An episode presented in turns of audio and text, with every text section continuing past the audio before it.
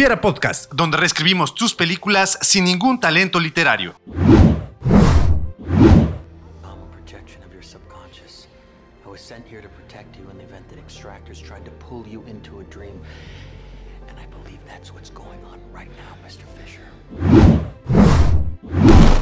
Comenzamos. Amigos, amigas del pipila.mx, bienvenidos. Déjenme pongo bien el audífono para, para estar bien a gustos en el programa. Amigos, amigas del pipila.mx y del Hubiera Podcast, bienvenidos al episodio siguiente de su programa sabatino favorito, el Hubiera Podcast. Estamos aquí reunidos ah, porque, porque eh, no va a ser en vivo porque tenemos distintos compromisos, ambos dos, y pues no podemos transmitir esta semana en vivo. Sin embargo, aquí está su programa sin falta en punto de las 9 de la mañana en las plataformas de YouTube. Y ¿Por qué, Facebook. por qué engañas a nuestro público? No, lo voy a programar. a las no, fíjate que el programa de la semana pasada eh, lo subí a las. Eran las 7 de la noche. Ajá. Y decía, está procesando. Entonces en ese momento, pues dejé la computadora procesando el video y dije, "Pues, ya me voy a hacer eh, el stand-up de la semana. Y ya llegamos y todo. Y cuando regresé a ver la computadora, no estaba, no había procesado. Y como se extendió un poquito el festejo del stand-up, llegué como una y media y dije, si lo pongo a subir ahorita, pues ya, ¿de qué sirve? Pues mejor lo pongo en la mañana, ya lo puse en la mañana y ya se subió hasta como las 10 de la mañana del domingo. Pero ahora sí, lo voy a programar para que salga a las 9 de la mañana y que también el pipila.mx lo tenga a las 9 de la mañana en caso de que crea eh, pertinente subirlo en sus redes sociales. Hermano, bienvenido al episodio siguiente, que no me acuerdo qué número es, 84 Ajá. y 40 de la, de la tercera temporada, el episodio número 40 de la tercera temporada. ¿Cómo te encuentras en estos momentos, hermano? Pues igual que este episodio, pensando que llega su, pronto su visita al proctólogo. Exacto. el, epi- el- el episodio de la tercera temporada está ya sacando su cita para el proctólogo. Exactamente. está temblando. Está temblando. Está temiendo. como, como dices en tu rutina, está preocupándose si ver.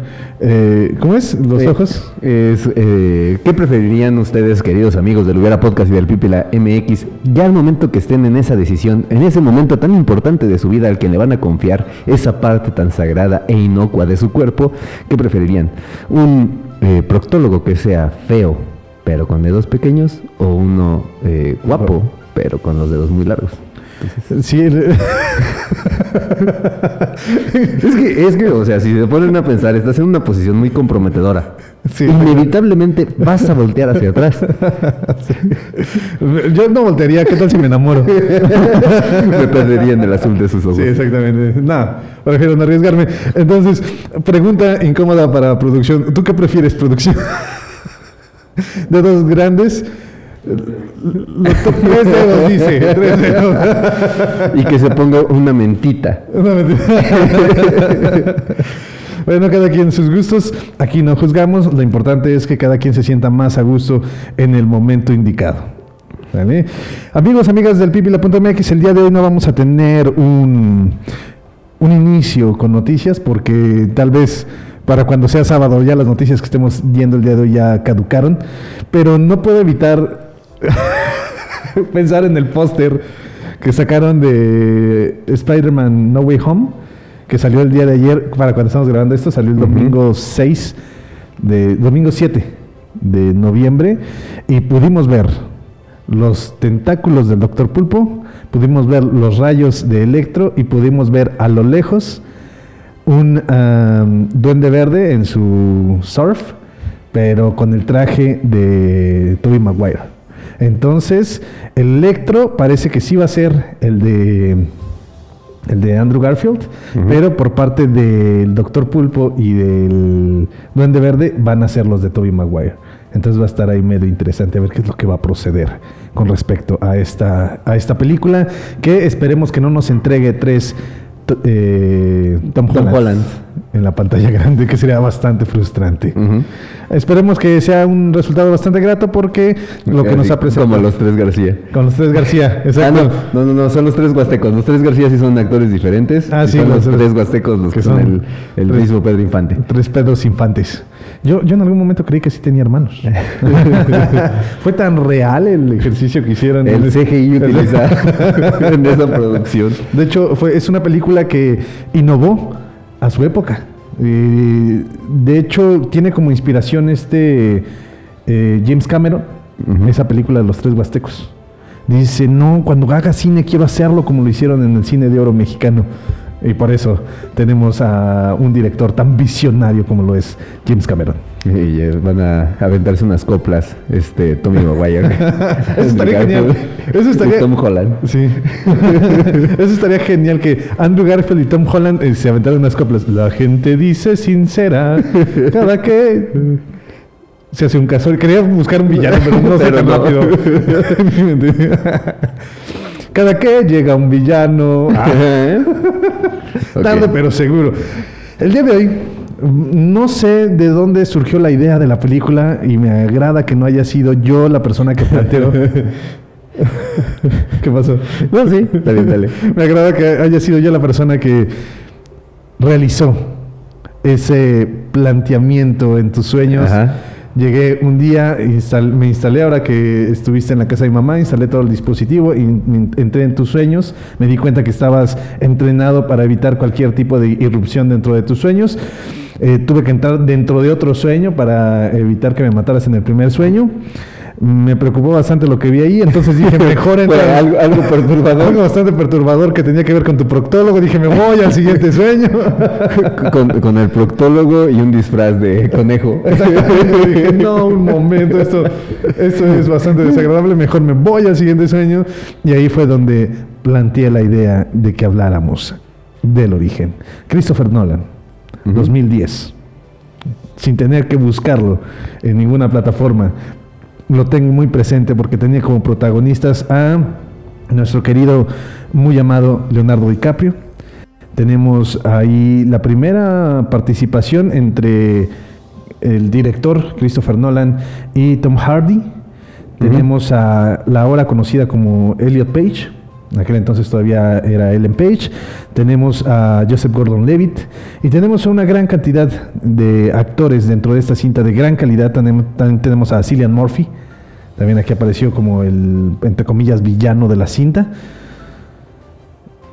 En 2010, dirigida por Christopher Nolan. Ahora un dato así rapidísimo, pues también aquí tenemos justamente la aparición de Michael Caine, Sí, Sir Michael, Sir Michael, Sir Michael Caine. que nada más estuvo en pantalla como 8 minutos Ajá. y cobró lo mismo que los, demás, actores. Eh, lo de- el detalle es que Michael Caine es. De entrada es Michael Caine. De entrada. Y después es el actor favorito de Christopher Nolan. Eh, no- no hay película, nada más no sale que en, en Dunkirk.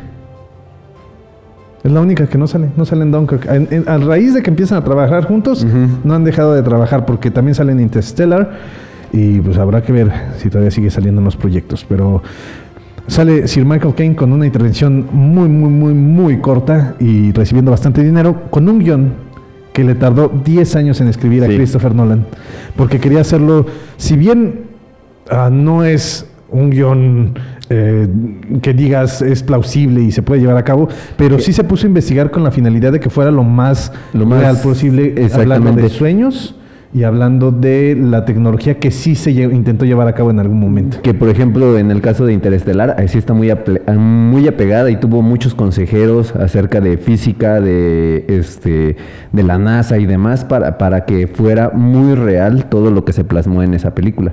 Y aquí también tuvo el apoyo de leer, no fue tanto el de que tuviera, no sé, psicólogos o, gente que se dedica al psicoanálisis, pero sí leyó bastante y, trató de empaparse justamente para, para hacer referencia a todos estos constructos que hay dentro del- de las plataformas oníricas. De hecho, sí tuvo entrevistas con especialistas del sueño. Eh, tengo que hacer énfasis en que un especialista en sueño no, se- no es aquel que duerme mucho. es un especialista en sueño. Y es no, aquel y no es el que te dice que si sueñas con arañas, Sí, tampoco. Es que se te caen los dientes o algo así. Ajá. No, eh, un especialista en sueño es aquellas personas dedicadas a investigar todo el, todo lo que se viene con respecto a las ah, cuestiones. o sea, sus sueños húmedos también. también. todo lo que viene con respecto a lo que cuestiones orgánicas, cómo reacciona el cuerpo ante las. Exactamente, sueños húmedos, lo dijiste tú. Pero entonces, estuve investigando. Eso sí no lo tengo yo bien presente, porque no lo sé, nunca lo vi, pero imagino un cuarto lleno, un cuarto con las paredes pintadas de blanco para que, eh, con muchas hojas ahí escribiendo para que no se perdiera entre el guion. Hay quienes eh, critican mucho el guion de, de- El Origen, es la película que vamos a hablar el día de hoy, lo critican mucho porque no es psicológicamente hablando, no es muy exacta con respecto a cómo te puedas sentir tú como persona, como eh, toda esta parte no emocional. No, no lo abordan tanto, nada más por parte de la relación entre esta eh, la, la esposa de Leonardo DiCaprio y Leonardo DiCaprio. No me acuerdo su nombre, se me fue su nombre. Bueno, esta De- actriz. eh, ah. ¿el nombre de la actriz? Sí, sí, sí, sí. De la actriz francesa que están eh, Marion Cotillard. Eh, las dos, los dos sería como la parte más emocional que tenemos dentro de la cinta, pero muchos lo critican porque por alguna razón, motivo, circunstancia, en algún momento la, la compararon con Eterno Resplandor de una mente sin recuerdos. Pero obviamente el estilo de ambas cintas es completamente distinto. No van por caminos muy distantes, mientras uno sí te busca presentar como esta parte de la psique de las personas, en la otra te busca mm, presentar una cinta de acción que ocurre De ciencia dentro de, ficción, de ciencia ficción que ocurre dentro de los sueños. Y tampoco está totalmente desapegada a la realidad, tuvo sus fuentes de donde basarse y, y ofrece una cinta más que respetable al punto que es hice el Inception contigo porque es mi cinta favorita. Ah, entonces por eso caíste en mis redes, hermano. Y el día de hoy vamos a hablar del origen y no te voy a permitir que plantees ninguna hubiera porque es mi película favorita. Pero adelante, puedes seguir dando datos acerca de la cinta. que, que, por ejemplo también esta cinta este, tuvo un presupuesto de 160 millones recaudando 825 Ok. en taquillas. Este, y, un, y un dato que se me hizo muy muy interesante es en la escena de donde Joseph Gordon-Levitt está peleando en el pasillo de la, del, del corredor del hotel eh, ese fue un cuarto eh, que realmente giraba Sí. entonces, eh, si, si ustedes pueden meter en YouTube, en donde ven datos curiosos de la cinta o cómo se hizo la cinta, pueden ver cómo se arma esa estructura metálica gigantesca en la cual este, se recreó esa escena. Y eh, Joseph Gordon-Levitt eh, actuó todas sus... eh, sin sus, sus, no utilizó dobles. no utilizó dobles. Y se me olvidó cómo decir. el- Sus escenas de riesgo. Ajá. Bueno, tengo que mencionar que eh, una de las razones por las cuales Christopher Nolan es mi director favorito es el hecho de que a él no le gusta, a pesar de que estamos en el 2021, utilizar pantallas verdes. Tanto. Tanto las O pantallas sea, verdes. hay, hay cuestiones que sí son inevitables.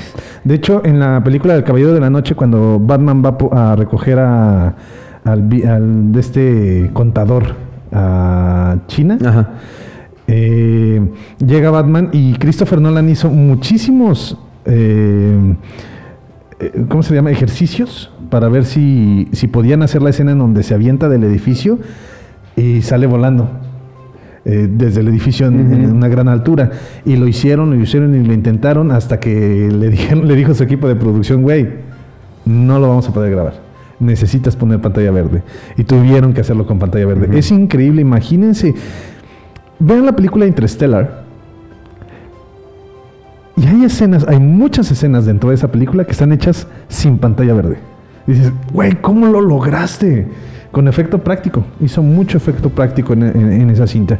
Y ahora, eh, sí, eh, tuvo 160 millones de dólares para realizar la película con muchos efectos prácticos, armando estructuras con la finalidad de que eh, no, tuviera que no tuviera que utilizar pantalla verde, pero eh, esa cartera casi infinita que tenía Christopher Nolan con Warner Brothers, porque ya hubo un momento en donde le dijeron, "Ay, eres Christopher Nolan, ten todo el dinero que quieras y haz lo que quieras, se terminó esa cartera con Tenet.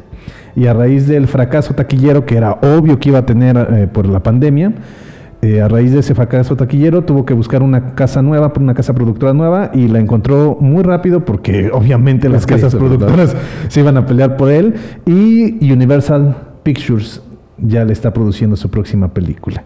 Y sí, casi casi le dicen, ten el dinero que necesites y sácanos de pobres. Lástima que Tenet se estrenó en pandemia. Sí. ¿Sí la viste? No. Ah, No, no, no, pero. pero no la he visto, pero sí me han dicho que, o sea, es una cinta buena. es buena. Que, es- no. pe- pero bueno, o sea, volvemos. O sea, es una- puede ser una cinta palomera, puede ser una cinta buena. A lo mejor en su. No sé, no, la verdad no tengo idea de qué se trata, pero a lo mejor su narrativa no puede ser tan, tan buena. Pero. Este, a final de cuentas, si se hubiera estrenado normal, hubiera tenido mayor recepción Sí. por fanáticos justamente de la dirección de Christopher Nolan y pues, o sea, mínimo el doble o el triple de lo que de lo que costó, si hubiera si lo hubiera recaudado. De, de- de hecho, la fuimos a ver con producción. Todavía no existía el Hubiera Podcast. No, sí existía el Hubiera Podcast cuando, cuando fuimos a verla, porque estábamos en pandemia. Y salimos pensando. Pensando que acabamos de ver. A ver, tenemos que hilar todo. Necesitamos. Y yo, yo necesito verlo otra vez porque sí, o sea, es tan complejo el- las líneas argumentales que te van confundiendo y te vas perdiendo. Y yo sí quiero, necesito verlo una segunda vez para entenderle. Aunque sí tiene. Digo, a diferencia de Dunkirk, que en Dunkirk ahí sí siento que Christopher Nolan tenía su guion lineal y dijo, soy Christopher Nolan y lo voy a cortar y lo voy a acomodar como yo quiera, y ahí es donde puede fallar un poquito esta, esta cinta. En el caso de Tenet, sí la escribió eh, de manera no lineal, pero siento que sí se metió en muchos problemas por el tema de lo que habló. Es una cinta muy, muy compleja, muy elaborada y nos demuestra que Robert Pattinson puede hacer un buen trabajo. Que yo siento eh, que, por ejemplo, estas cintas que te dejan pensando, o sea, para las personas que gustan del cine o que disfrutan una película o como tú en el caso que sales reflexionando, si no te esperas y la vuelves a ver. Y vuelves a pagar otro boleto nada más para verla y tratar de entenderla. En- es que el hecho de que una pel- película te haga reflexionar o te haga pensar, tiene que ver con el hecho de, te hizo reflexionar o pensar porque no le entendiste y realmente es compleja al nivel de no entenderle, o es compleja porque tiene una serie de simbolismos, o es compleja porque el director fue pretencioso. No sé, hay como muchos factores que te hacen dudar de verla otra vez, pero en el caso de Tenet, de Tenet para mí sí es como, como va, va, va, va, es porque me gustó la cinta, pero quiero volverla a ver para entenderle mejor. Pues este, también esta cinta del origen, en, algún punto la puedes ver, disfrutas todo lo que es este, la cinta, la acción, la ciencia ficción, la idea principal que tiene la cinta y te vas a quedar siempre al final así como que, no, necesito verlo otra vez. hay, hay algo que, hay, algo que, hay algo que perdí y, y vuelves a verla justamente para tratar de entenderla. O sea, la primera es como por el, el disfrutar de los efectos y de la trama, la segunda es para tratar de entenderle a la cinta. Y la tercera es simplemente por mera diversión. Sí. Yo la fui a ver tres veces al cine. El Caballero de la Noche la vi cuatro veces, El Origen la fui a ver tres veces. Y la fui a ver tres veces al Origen porque la tercera la vi en español y fue cuando dije, ok, ya no la vuelvo a ver. y ya después la, la compré en Blu-ray y esa cinta sí ya, quién sabe cuántas veces van que la veo. Porque eh, me encanta como todo el concepto desde que desde que inicias y no sabes absolutamente qué está pasando cuando están en la, en, la isla, que está en la, en la playa, perdón, Ajá. y todo está destruido, y que dice, yo conocí a una persona. Y tienen el diálogo estos dos personajes, de Leonardo DiCaprio y el, y el asiático, Señor Saito. el señor Saito, exactamente. Y de ahí cuando arranca, cuando están eh, el señor Saito, eh, que lo tienen a- a- amarrado y que después lo tiran y le dicen, ¿sabes qué? Este, esta no es mi casa, Dice, no es mi alfombra. No es mi alfombra. Dices, ¿qué, a ver, espérate, ¿qué está pasando? Y luego un lugar en donde hay una rebelión y, y cuando tiran a Leonardo DiCaprio y cuando despierta, no, está, está muy, muy, muy loco. Y el planteamiento de todo, creo que en este caso Christopher Nolan lo logró hacer bastante bien porque el planteamiento de todo lo que es el sueño y cómo van a entrar dentro de los sueños, eh, sí es como muy descriptivo y pudiera parecer como decir, "Ay, se lo- se lo está- es como si se, lo estás- se estuvieras es- explicando a un niño. Pues sí, efectivamente, porque es algo bastante complejo y sí es elaborado y sé que lo puedes narrar con imágenes, pero ya lo hiciste y sí pudiste haberte perdido un poquito en esa explicación. Mejor sí te voy a explicar con palabras y creo que lo hace bastante bien.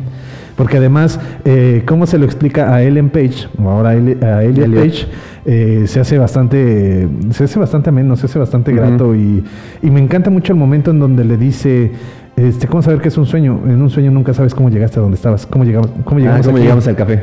Y dice, oh, es verdad. Y en ese momento se me hizo como muy Que, padre. que a mí me gustó muchísimo también esa parte en donde lo reflejan, en donde juegan el juego del señor Charlie. De cuando ya, ya tienen este capturado a este al espantapájaros Ajá. eh, y que están en, en el bar Ah, y sí. que llega él y Sí. yo soy Mr. Charlie. Sí, sí, sí. Y ya que empieza a decirle que realmente estás en un sueño y Sí. cosas así. Sí, Entonces, ese también es- esa es forma muy- está, está muy chida. Sí, en donde. Recuerda de cómo llegó aquí. Sí, sí, también esa escena. Y que se empieza a mover lo que está en el, en el vaso. Se empieza a inclinar. Dices, wow. Y, y sí se me hace como, a pesar de que es meramente ciencia ficción, se me hace muy inteligente los personajes. El personaje de Leonardo DiCaprio, lo que vive, cómo lo vive, el hecho de que terminó encerrado dentro del sueño durante tanto tiempo con su esposa, eh, el trabajo de esta Elliot Page eh, con, para descubrirlo, ¿no? Porque sí, a mí sí, yo sí siento a esta niña que está con la curiosidad de que este nuevo juego que acaba de descubrir y quiero saber qué hay. Quiero saber si no hay límites, quiero saber si no puedo, si, si no hay algo más allá. Si nosotros nos vamos con el eh, eh, Mohen Train de este de Kimetsu no Yaiba, Ajá. que los sueños tienen un límite, ¿no? En el caso de aquí, el límite viene del arquitecto. El arquitecto es el que di- diseña el límite del lugar. Y eso se me hace también como muy, muy padre, ¿no? Porque la conciencia realmente pues, puede no tener límites, pero nosotros incluso también se muestra que nosotros nos ponemos nuestros propios límites y a lo mejor no, no imaginamos que, no sé, se me hace como, ah, espérate, espérate más lento. Se me hace muy chido. Que, que pudiera ser, en este caso, el, el recrear un mundo como el de Coraline. Ah. El de que van y regresan al mismo punto. Sí, eso también está. De hecho, partes interesantes de los sueños es en, en esto donde nosotros estamos en un lugar, abrimos una puerta y en vez de llegar al lugar a donde dirige esa puerta, terminas en otro lugar. No sé si te ha pasado que sueños que estás en la casa, abres la puerta a un cuarto, pero en realidad en, en- en lugar de llegar al cuarto a donde ibas a llegar, llegaste a otra ciudad. ¿Nunca te ha pasado? No, no, no, no he consumido ese tipo de sustancias todavía. Bueno, amigos, amigas del Pipila.mx, antes de que eso se ponga un poquito más denso con respecto a las sustancias que hemos consumido, vámonos a un pequeño corte comercial, porque ya es momento de descansar, tomarnos un pequeño break para el segundo bloque. Y voy a destrozar tu película. En un momento regresamos. en un momento volvemos.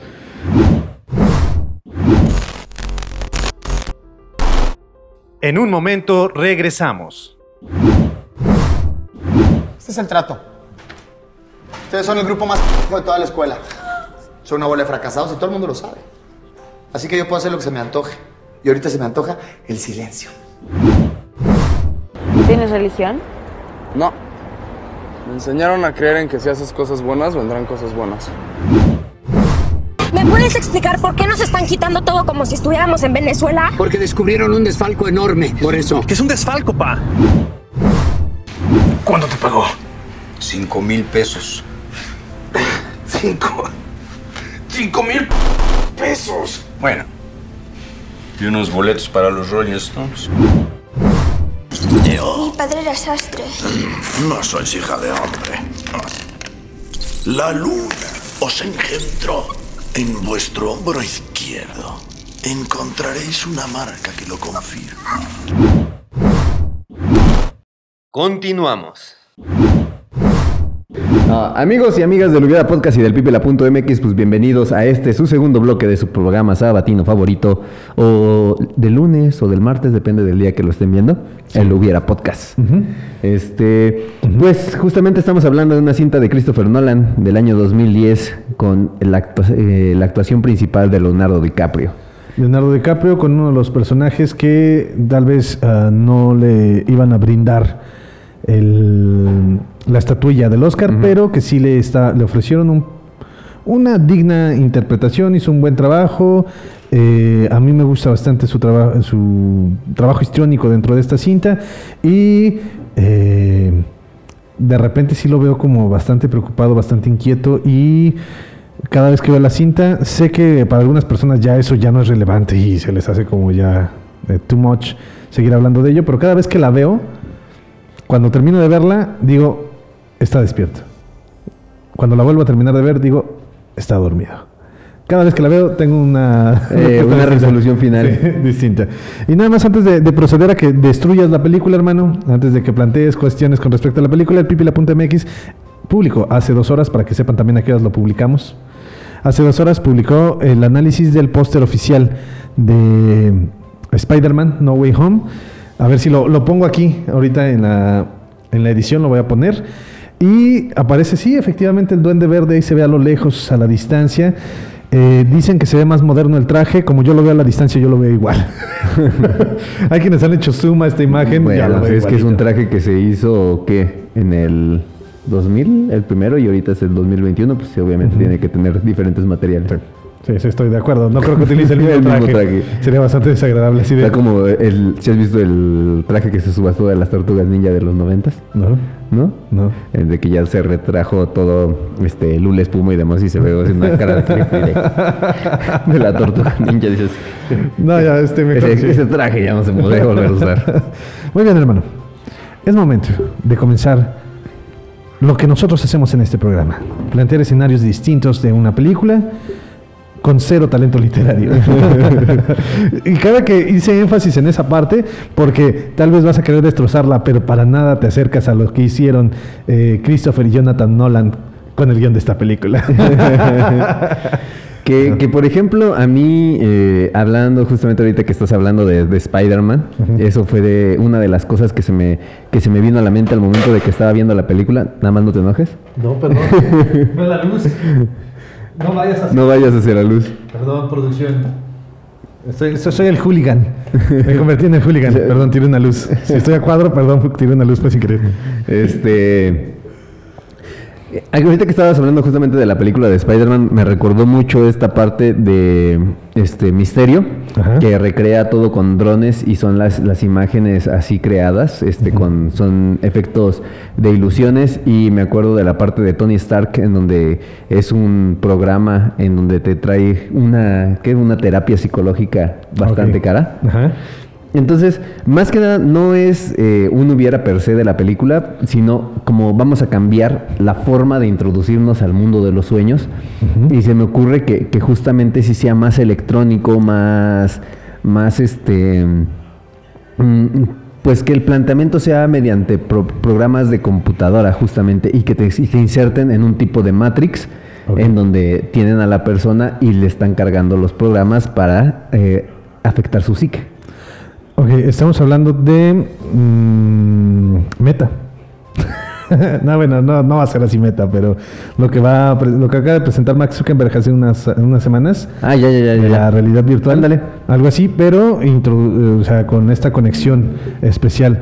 Imagínate, vamos a plantearlo así, sí vamos a hacer todo un hubiera. Ujú. ¿ok?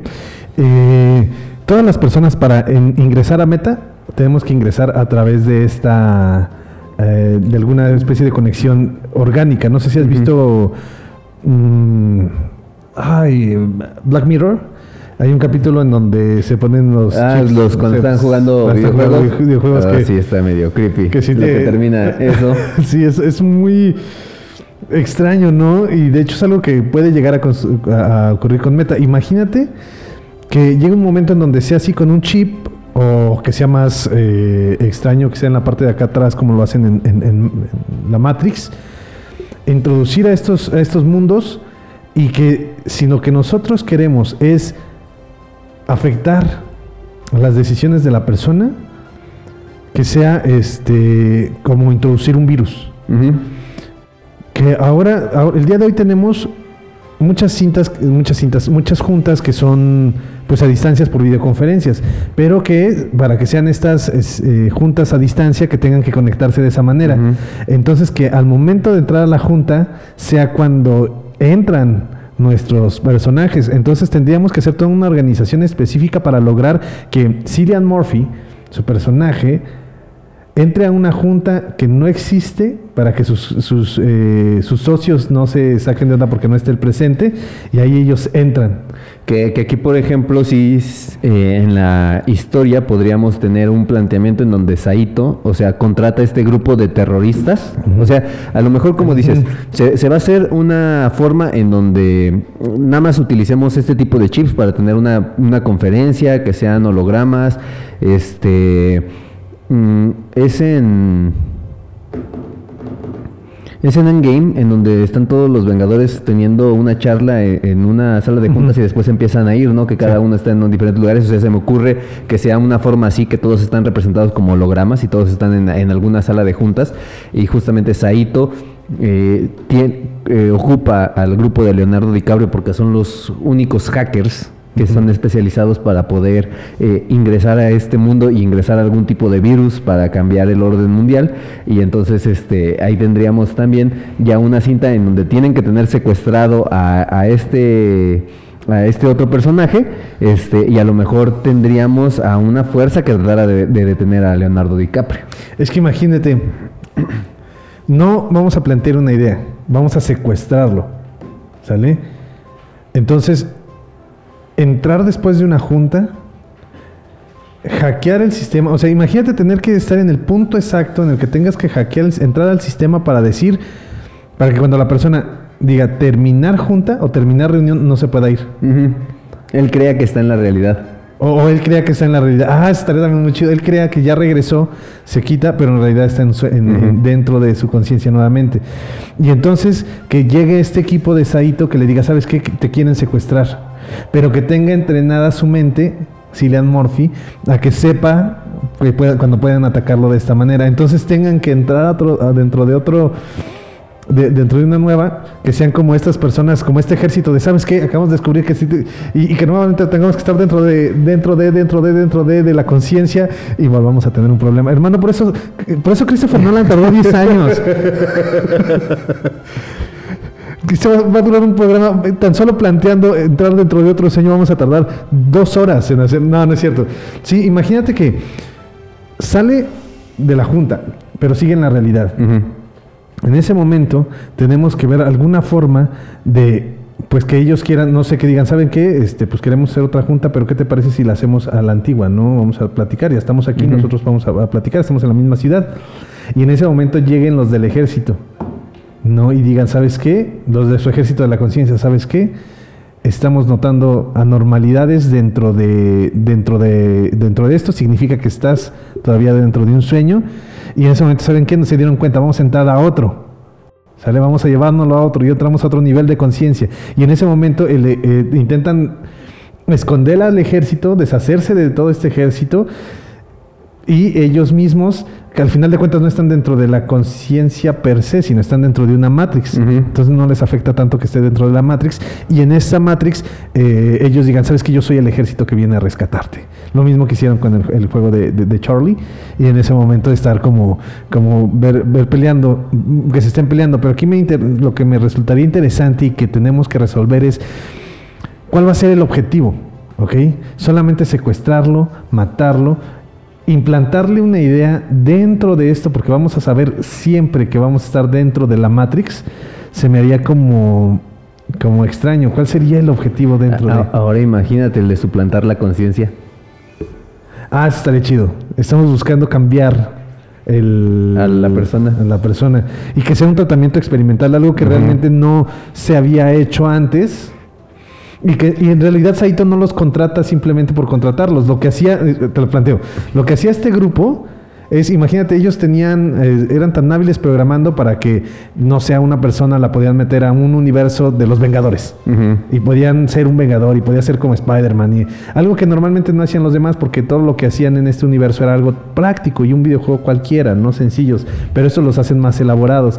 Y entonces Saito los contrata porque si saben controlar toda esta parte de los videojuegos, ellos van a saber cómo hacer cambio de conciencia y hacer casi como esta de Face Off, cómo se llama la película de Contracara. Contracara.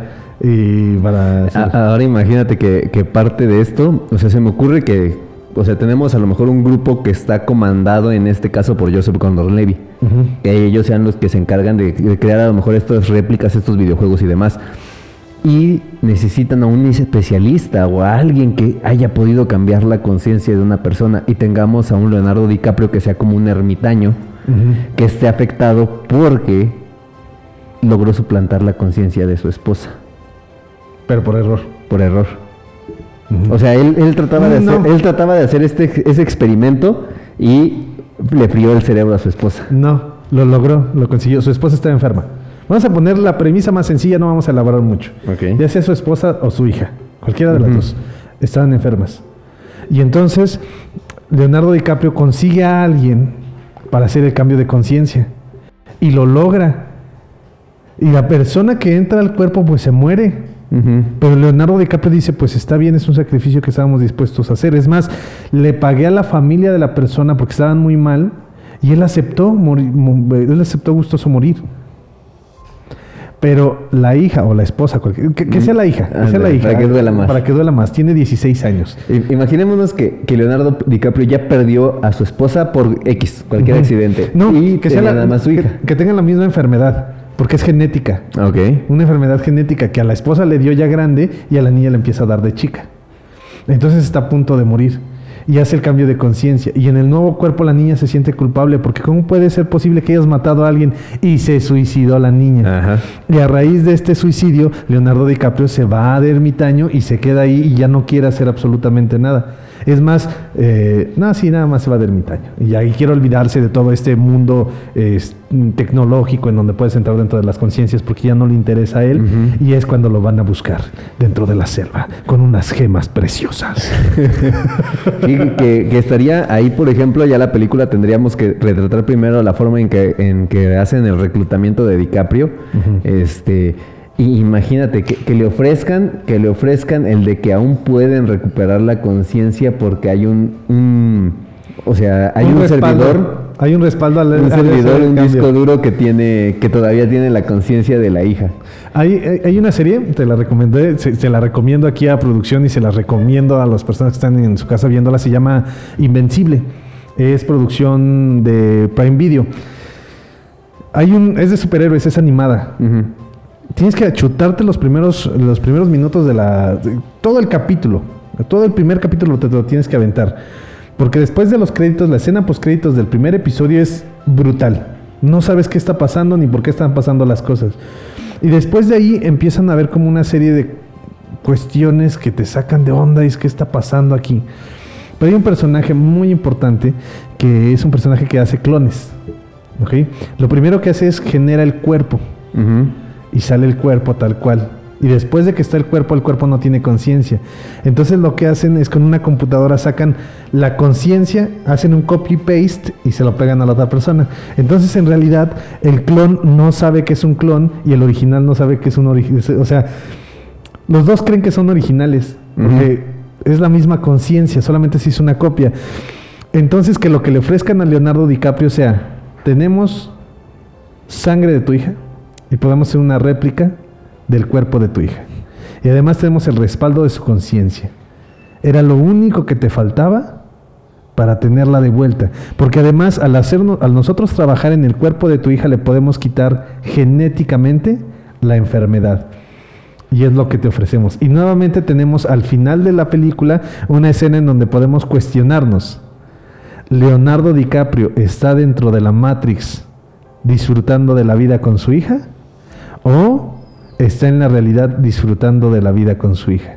Y sería como nuevamente esta, esta dicotomía que quiso plantear Christopher Nolan. Que fíjate que a mí me gustaría que Leonardo DiCaprio sí está eh, de ermitaño en el mundo real, viviendo sin estar en contacto con la parte tecnológica, pero lo defiende la tecnología. Y creen que es un campo embrujado. Pero él logró proyectar cosas como este misterio que parecieran reales dentro del bosque para que nadie se pudiera acercar con él. Y sería padre también esa parte del reclutamiento, de decir cómo vamos a, cómo vamos a conseguirlo si hay animales protegiéndolo, hasta que se den cuenta que en realidad los animales no existen. Los animales son puras ilusiones. Y ya llegan con él. Y ya están esta ofreza- oferta. Que por ejemplo ahorita que estabas mencionando esta parte de, de Invencible, me acordé de, eh, estaba buscando una, este, una- un manga que les gusta también mucho a mis hijas, que se llama My Hero Academia.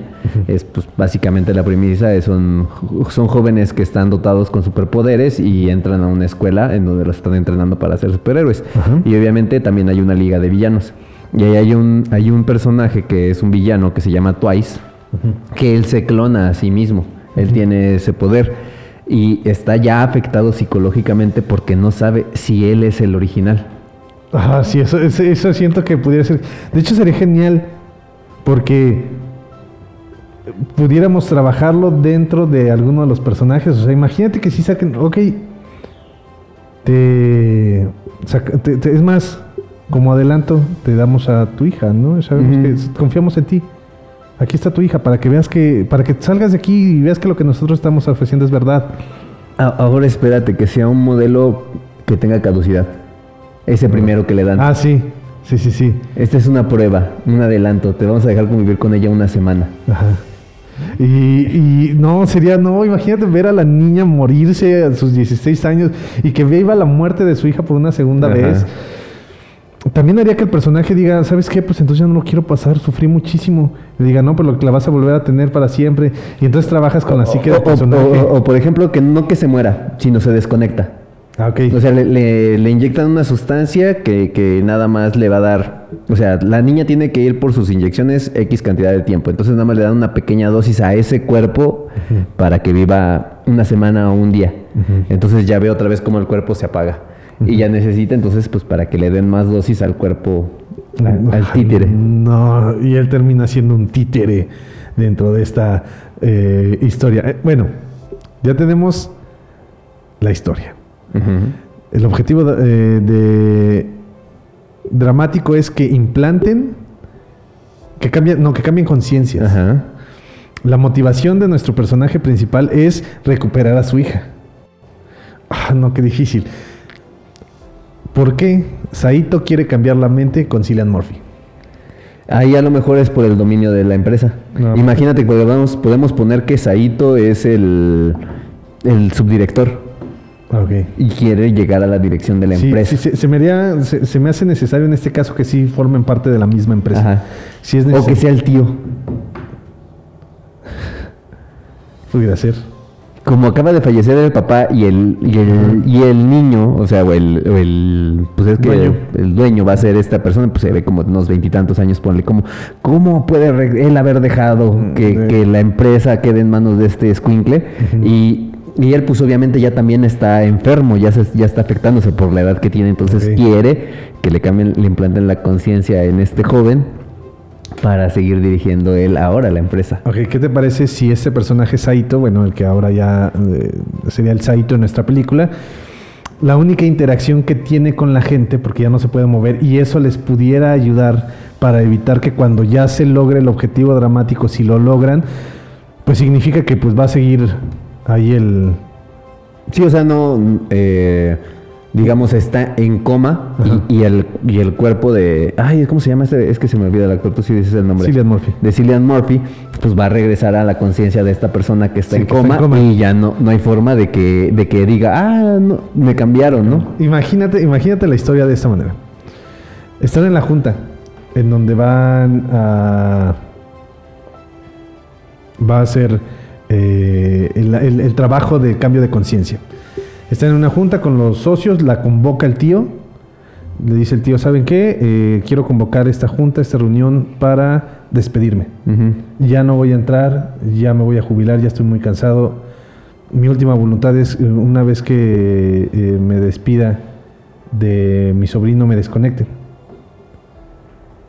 Y por eso les pido de favor que me den unos minutos con él cuando termine. Ujú. Y termina la reunión y le diga, pues eh, ha sido un placer estar aquí, adiós, me desconecto, ya no vuelvo a estar aquí. Y en ese momento entra el programa ¡fum! y empiezan a hacer todo este trabajo de... Ahora imagínate todavía para ponerle un poco de drama a, a la historia de este joven, imagínate que todo esté orca- orquestado por él, pero eh, voy en el aspecto de que lo hieren de muerte. O sea, están en una reunión o están en una conferencia o X y que haya como un ataque terrorista o, o alguien que quiere matar al, al, al dire- al nuevo director de la empresa. Y entonces el tío hace así como de que no, y ya lo hieren. y, y- y para él es un héroe porque al final Ah, de sí. cuentas arriesgó su vida para salvarlo y está hospitalizado, pero, o sea, estaba también orquestado el plan que sabían, o sea, era una herida o sea, sí le dieron algunos eh, puntos vitales, algún órgano vital, pero que tengan justamente nada más seis horas Ajá. No, que antes de que muera. No, para que sea, poder hacer eso. Que sea como, como lo que ocurre en, en el origen. Ya estás, ya estás en, en cierto punto de la conciencia, bueno, de la inconsciencia más bien, ya no puedes regresar. Entonces, como eh, él está en coma, si su avatar muere, es cuando va a morir. Entonces tienen que evitar que muera. Entonces tienen que hacer todo para salvarlo de. eh, y, y hacer como una serie de cosas. Que, que la misión no sea o no parezca que vamos a, a, a matar a Cillian Murphy. Más bien, lo reclutan a Cillian Murphy para rescatar a su tío. Pero para rescatarlo tienen que entrar dentro de la conciencia del tío. Del, de la, del avatar del tío. O sea, i- i- ir más adentro y más adentro para que estando dentro de la conciencia o de la inconsciencia puedan hacer el cambio de, de, de esto, de, conciencias, y cuando se haga el cambio de conciencias, el tío le diga muchas gracias. Yo me encargaré de que la empresa siga sin ti. Y ya se salen de las conciencias y desconectan al tío. Y sería eh, casi casi el crimen perfecto. Hermano, tienes una idea ahí. Suspéndela tantito. Porque es momento de irnos al segundo bloque, al, al segundo corte. Porque ya estamos por terminar el programa del día de hoy. Entonces tenemos que empezar el tercer bloque del programa. Hermano, ¿algo que quieras decir antes de irnos? No, no, no. En un momento regresamos. Ahorita volvemos. Muchas gracias.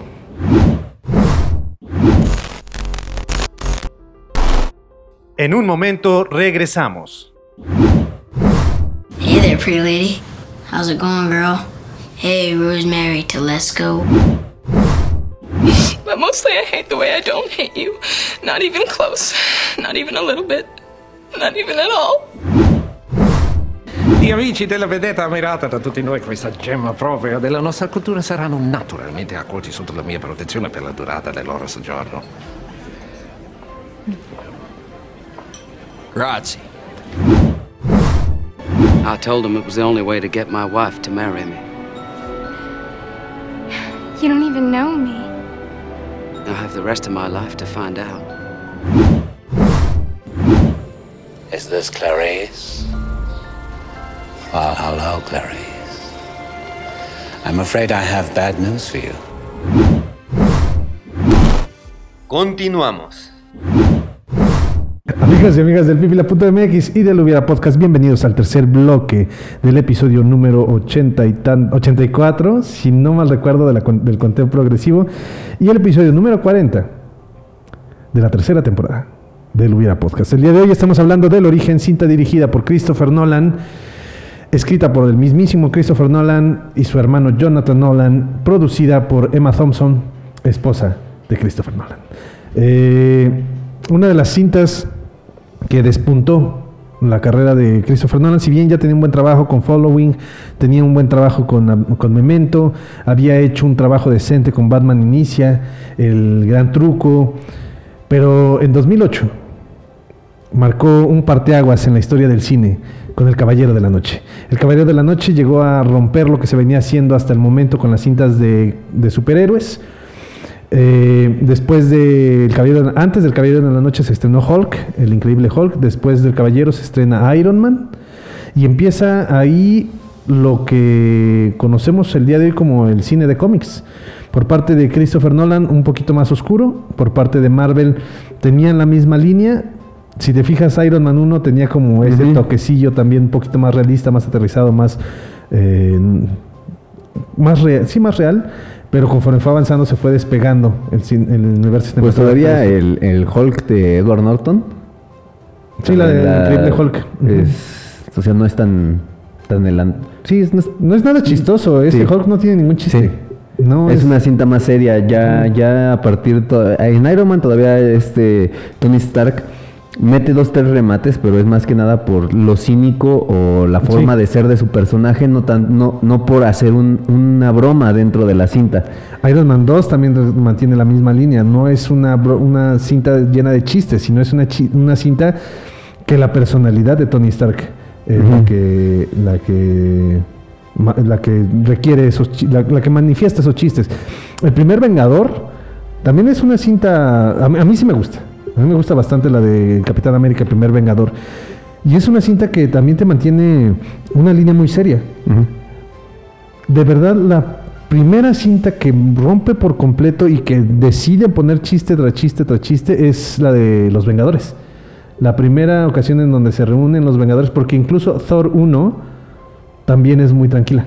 No tiene tantos chistes. O sea, por ejemplo, el chiste de, eh, de la cerveza que la rompe no es tanto como chiste, sino es una- un planteamiento en donde te dicen Thor no entiende la situación.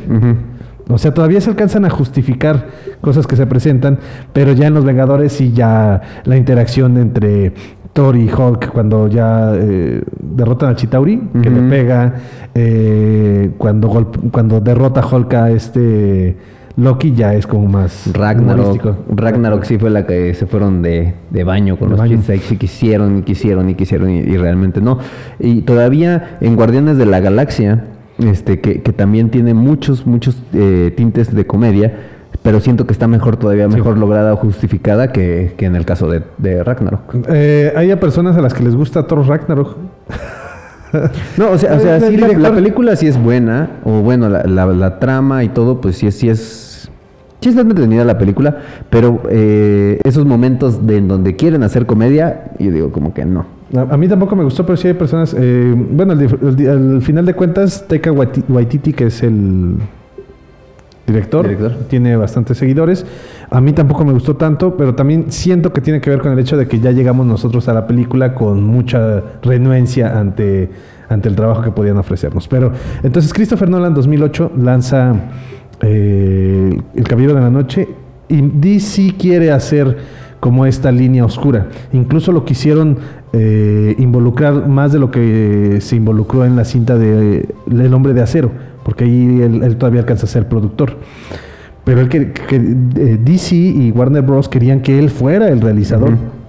Se consigue a Zack Snyder y empieza ya a irse como por otra línea por completo, porque Christopher Nolan dijo, no, yo quería hacer mi Batman por homenaje a la persona que creó Batman, pero no me interesa a mí. Y entonces eh, marcó un hito en el cine de, de cómics y en 2010 nos entrega El Origen, una cinta de ciencia ficción que creí que iba a, despuntar más de lo que despuntó, no alcanza a, a tener tanto público como que empezó a envejecer la cinta por alguna razón, motivo o circunstancia, empieza a perder seguidores, no tuvo eh, tanto peso dentro del mundo de la ciencia ficción. Sin embargo, es una cinta muy interesante, a mí me encanta y tiene un Yo, yo creo que, que esa cinta en algún punto va a volver a despuntar y pues estamos hablando, tiene 11 años apenas la cinta. Eh, por ejemplo, Payasos Asesinos del Espacio Exterior, hasta ahorita, después de 30 años, de más de 30 años, ya se considera una película de culto analizada, este, a lo mejor en cursos de cinematografía o, o cosas así. Este, entonces estamos hablando de que yo digo que dentro de unos 10 años vamos a tener, va, esta, esta película va a ser este también eh, a lo mejor llevada hasta ese punto y más que nada por la parte final. Esa forma de dar el giro de tuerca o, o- o dar ese final que deja abierto al espectador para saber qué es lo que está sucediendo, este, esa duda. pudiera funcionar.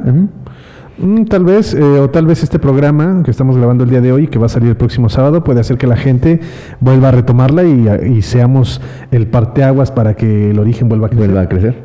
Que, que- que ahora, por ejemplo, este, aquí a donde, a donde yo iba o, o que viene de la mano junto con este final ahorita que estábamos planteando y nos quedamos en, en la última parte del bloque anterior, es de que imagínate también que tengamos que, que Leonardo DiCaprio para poder hacer esta eh, cambio de mentes, pues tiene que investigar un poco en la psique o en, o en- en los en, en la conciencia de la persona que va, de las de ambas personas que va a cambiar para hacer el cambio que el cambio para hacerlo más efectivo tiene que ser desde la raíz este, de, de los sentimientos o de la forma de ser de la persona y que sea como en esta parte de, de la película de hay una de Robin Williams en donde él hacía los los videos Ah, ya. No me acuerdo cómo se llama. eh, obsesión, algo así.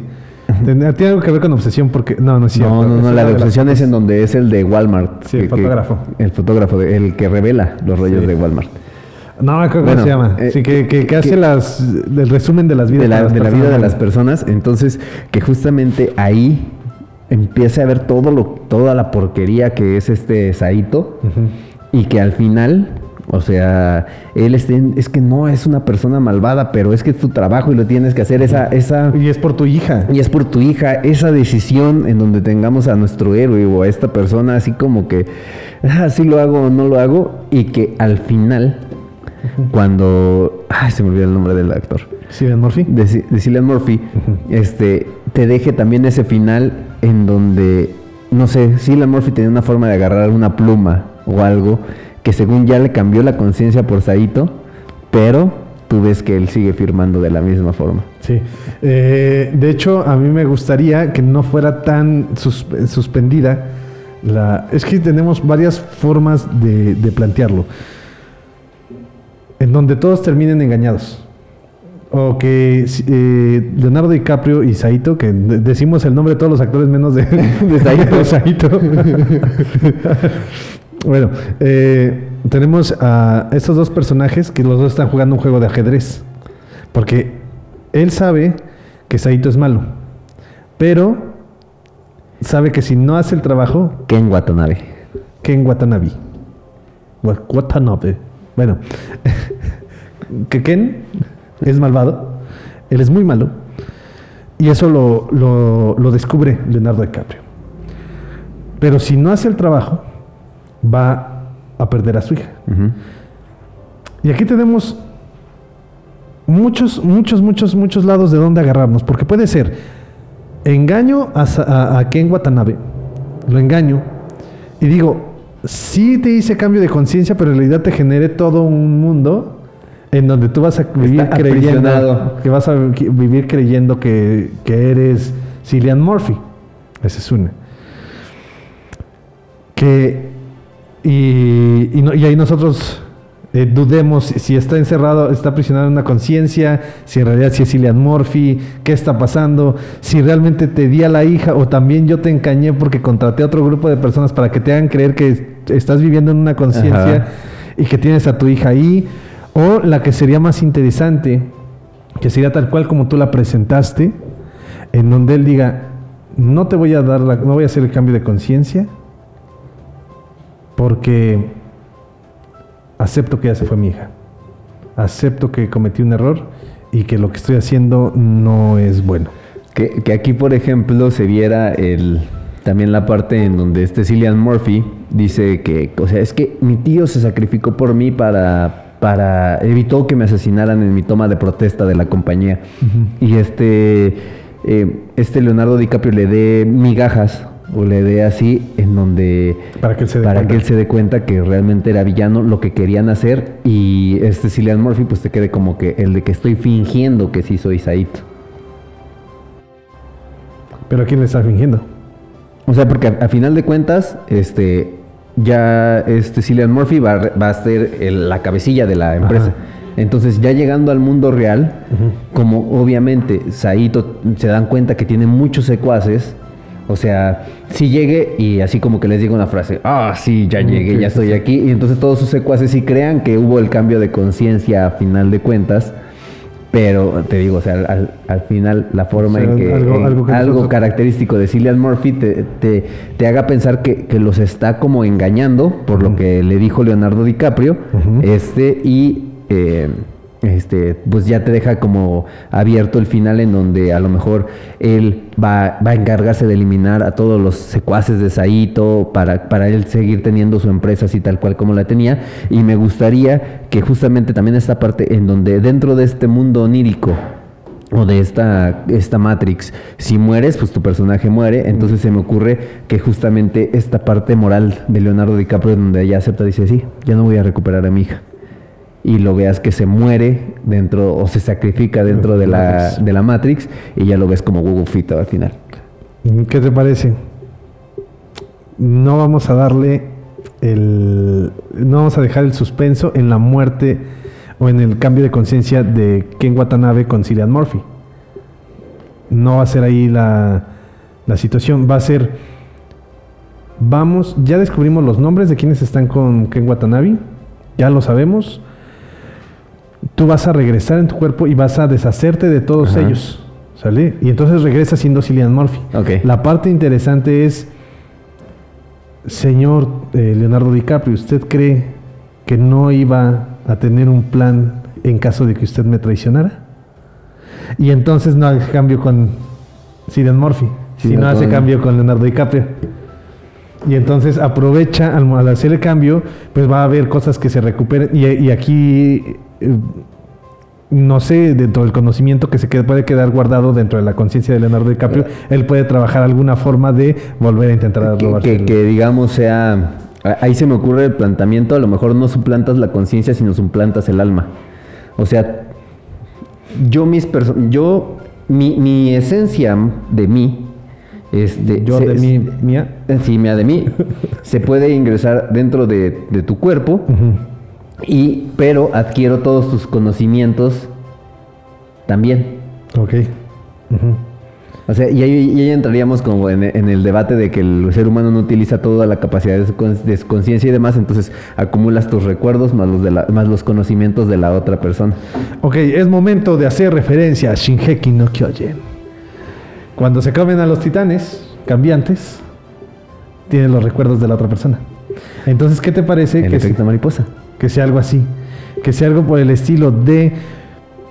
Al yo entrar en tu conciencia, yo tengo una forma de encerrarte como lo que ocurrió con Superior Spider-Man, que fue una de las cosas más tontas que pudieron presentar, pero que al final de cuentas todavía queda una pequeña reminiscencia de la conciencia de la persona, pero ya no tiene el control del cuerpo, sino llega la otra persona y llega y conoce todo y sabe todo lo que hay ahí, tiene el conocimiento, pero ya no tiene la Le- forma le de... roba la luz. Exactamente. Y, en- y es en donde tenemos a, a nuestro Ken Watanabe o el señor Saito, que va, ok, tú me detuviste ahorita, pero voy a intentar recuperar, o voy a intentar apoderarme realmente del cuerpo de mi sobrino. Ah, que, que a lo mejor, por ejemplo, ahí, ahí está la parte del experimento fallido también de Leonardo DiCaprio, en donde se queda o, o se queda esta doble conciencia peleando dentro de la, de la Y misma fue mente y la a- fractura que mató a su hija. su hija. Entonces está él con la conciencia de Saito y está la lucha entre las dos, entre las dos conciencias. Que retratar esa lucha de conciencias dentro de una película es muy complicado. Porque al final de cuentas todo pasa en la mente de alguien. Ajá. Oh, dos horas viendo cómo se está moviendo. se Se está mueven ojos. Sí. no, o sea, tendríamos que entrar dentro de la conciencia y ver cómo podían est- estar peleando. Con sables de luz. Hacer- es- Eso es una parte de las. Es una de las cosas chidas que puede ocurrir dentro de la conciencia de alguien porque puedes hacer lo que sea. Y no hay ningún problema. Entonces, tenemos a un final en donde el señor Saito ingresa a la conciencia de Leonardo, Leonardo DiCaprio. Eso estaría, estaría interesante. Estaría interesante, curioso. Y pues al final de cuentas terminó aceptando la muerte de su hija. Entonces ya tenemos el final por parte de la hija, tenemos el final por parte de Cillian Murphy que intenta hacer las cosas ya bien dentro de su empresa y tenemos eh, el señor Saito que logró salvarse a pesar de que descubrimos que era el malvado de la historia. Que realmente es lo que es lo que ocurre en la historia. No sabemos si Cillian Murphy es malo. Lo que quiere el señor Saito es tener un control total de las, recursos las- de las eh, empresas de- Eh, es que es que a final de cuentas él quiere que se disuelva el monopolio o la o todas las compañías que tiene Cillian Murphy, al- quién sabe, o sea, nun- nunca se establece si a lo mejor él quiere comprarlas o o qué hacer. No, él tiene una empresa, o sea, él también tiene mucho dinero y es tan ambicioso al punto de que para lograr su plan compró la aerolínea. La aerolínea. Imagina qué fácil. Es como, oh, Disney es el señor Saito. y eso no lo Y, qui- veíamos y quieren suplantar la conciencia de de quieren meter la conciencia de Walt Disney. De Walt Disney en Elon Musk. Elon Musk. Oh, imagínate, imagínate Walt Disney con lanzallamas. El fin del mundo se acerca. Gane quien gane, la humanidad pierde. Chum, chum. En un mundo donde un ratón tiene un lanzallamas. Será genial. Ahora, ¿cuánto tiempo nos queda? Nos quedan, ay, sí, siete minutos. Ok, entonces ya no alcanzamos a aprender nada más, que creo que Sí. tampoco no tengo mucho. Pero, bueno. pero, este, si, si pudieras entrar a tu mundo de la conciencia y pelear, o sea, con cualquier arma o con lo que quieras, o sea, así como dijimos, con sables láser, ¿qué ocuparías? Eh, ten- tengo dos opciones. La primera, de entrada tengo que saber volar. En mi conciencia sé volar. Ok. sé manejar la energía al punto de que puedo lanzar un Jamejameja. Ok. Y si me van ganando, me puedo convertir en cualquier cosa que yo quiera. Super Saiyajin si es necesario. Pero de ahí en más, si no tengo eso, tendría un equipo de, manio- de maniobras tridimensional y mi otro yo contra el que pelearía sería un titán. Ok. Yo estaba pensando en, en tendría un Megazord. Oh, estaría cool. Tendrí- tendría algo así como, eh, ya sea la visión de Scaflow que tienen a sus, a sus este, robots, o tendría un Megazord, un Mazinger Z. ok. No, yo sí sería el, el que se ensuciaría las manos con espadas ilimitadas y treparía este, por las, eh, los muros con la finalidad de matar a todos los titanes y aquellos titanes cambiantes malditos. Pero yo no haría lo que hizo Eren Jaeger, yo sí sería matar uno por uno de ellos. Destruirlos bueno, con mis propias sí, manos. Exactamente. Ver la agonía en sus ojos. Sí, no sé, se me hace como... De hecho, una de las cosas, eh, no sé si han visto Shingeki no Kyojin, no sé si ya eh, empezaste a ver Shingeki no Kyojin, pero una de las cosas que se me hace muy interesante y que no logro entender de cómo lo hacen es cómo apuntan con el equipo de maniobra tridimensional específicamente a un árbol para que se incruste ahí la, eh, la, la- la flecha y que puedan desplazarse. Porque si yo apuntando así con la vista puedo fallar, Ellos con las caderas. ellos están con las caderas. Entonces tal vez sus caderas no mienten, como las de Shakira. No sé cómo lo hagan. No ¿Es, imagino. es- es- es en base a años de entrenamiento con la Macarena? Eh, Puede ser. ¿Con la mayonesa? Sí, y desafortunadamente yo Y- no y bailo, el- y, entonces el sería- suavecito para abajo. Siento Para que sería muy malo. eso. Acabamos de descubrir que sería malo. Pero no sé. De ahí en más, algo, alguna otra serie o anime. eh, no sé, yo siento que sí sería espadas. Yo siento que estaría. No tengo ningún tipo de cosa ex- eh, extra. Obsesión fálica, pero. No. no, No, no. quieras pelear con una espada. No, es que eh, me encanta, mm, por ejemplo, Game of Thrones, eh, las escenas con espadas, ver a Arya, a Arya Stark peleando con la espada una vez que ya se convirtió en la, eh, en la, en la chica sin nombre. Dije, no, o sea, es increíble. eh, la habilidad que tienes que tener para realmente dominar una espada, hacer los cortes bien como se deben, defenderte del ataque de alguien con espada. Porque es algo muy rápido. O sea, no tienes mucho tiempo para pensar. Y entonces defender y atacarte al mismo tiempo se me hace como algo hermoso y me gustaría. Que, que, por ejemplo, quitando de la parrilla este de History Channel las 20.000 repeticiones del precio de la historia, Ajá. las de quién da más. Esta es muy interesante, es el de desafío sobre el fuego o algo así, Sí. en donde tienen que hacer este, las armas medievales y después probarlas. Está Sí. muy chido ese. Que, que- que a mí se me hace muy... Bueno, también hay que tomar en cuenta que tienen poco tiempo para forjar. ¿no? Aunque de repente les ya en, la- en el último reto les suelen dar creo como cuatro días para terminar su espada, sigue siendo muy poco tiempo para forjar. Pero... Yo conozco amigos que con un boleto de camión forjan. sí. Chinga. Y yo conozco amigos que comen tamarindo. Con un boleto de camión. Con un boleto de camión. Entonces, aquí el punto es, les da muy poco tiempo. Pero me pregunto, ¿cómo forjaban o cómo eran las espadas de, de más antes? Si, si tenían todas estas eh, fallas o no tenían esas fallas porque después de cortar, por ejemplo, hielo, que supuestamente, de acuerdo a ese programa, es de las cosas más mortales y letales para tu arma, después de eso hacen la prueba del filo. Y luego pues ya salen las, ¿cómo se llaman? Las, las mellas. Las mellas en, en el filo. Y yo digo, antes tenían que pelear contra armaduras y tenían que golpear las armaduras. O no perdían filo y eran muy malas espadas o eran muy buenas espadas. No sé.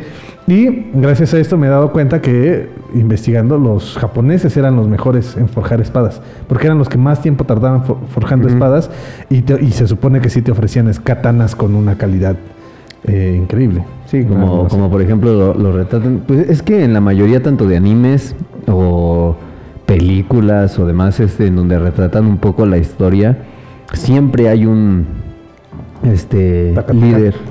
Líder este en, en cuanto un maestro espadachín, no bueno, No, es hacedor de espadas. Ajá.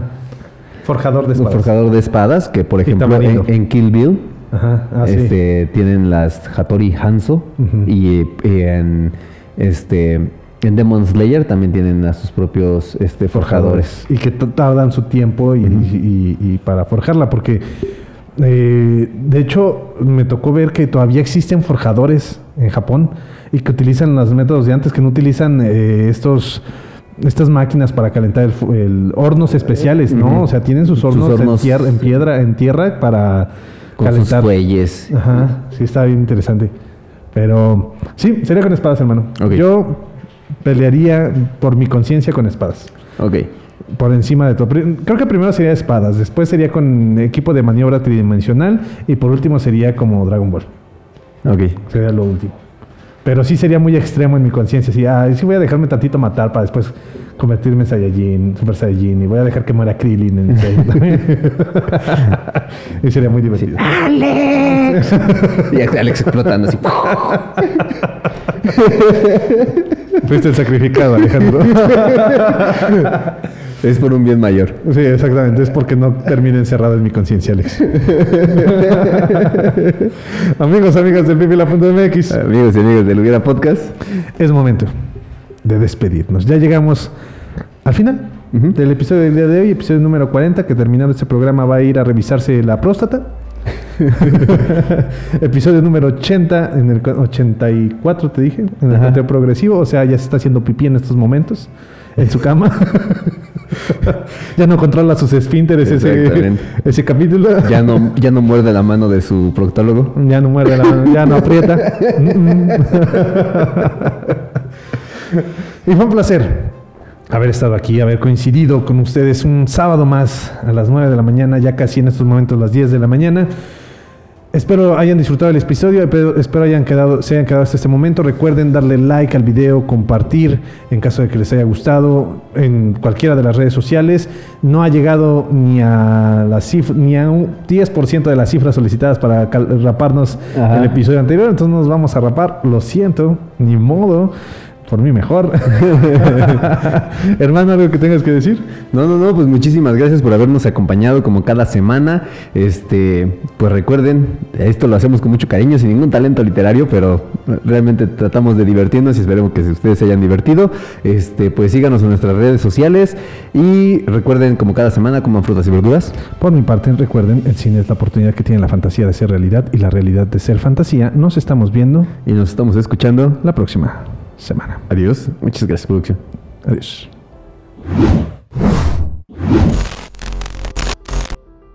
Gracias por escucharnos. Y recuerda, siempre que veas una película, pregúntate, ¿qué hubiera pasado si? Warriors,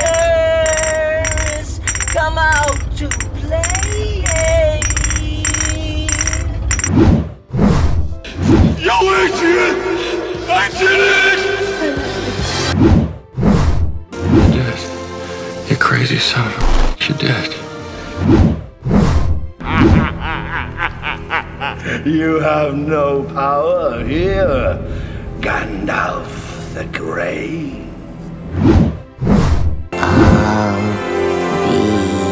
Right here.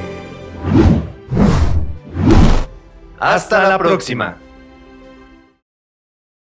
Esto es una producción del pipila.mx.